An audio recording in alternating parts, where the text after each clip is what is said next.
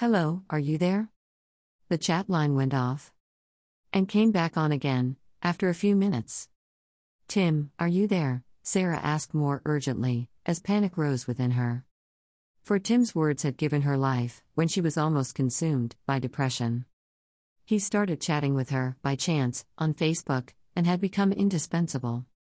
Sarah could not call him a friend yet, as Tim still seemed unreal, like a robot, created cleverly by someone to lure her into misery by speaking the right words, and then cut off communication, suddenly.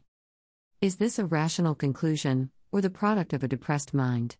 Whatever it was, Sarah planned to find out. Hello, Tim, she wrote more forcefully this time, are you there? It has been two hours since we chatted. After a minute's silence, Tim replied, and said, Hi, Sarah, I am still at work, and have a deadline coming up. Sarah responded, I wanted to reach out again, because life felt lonely without your words. Can I see you? What do you mean? Tim asked, Can I do a video call with you, on Facebook? Sarah went on to ask. The chat line went off again, and came back on after five minutes. By this time, Sarah was really distressed.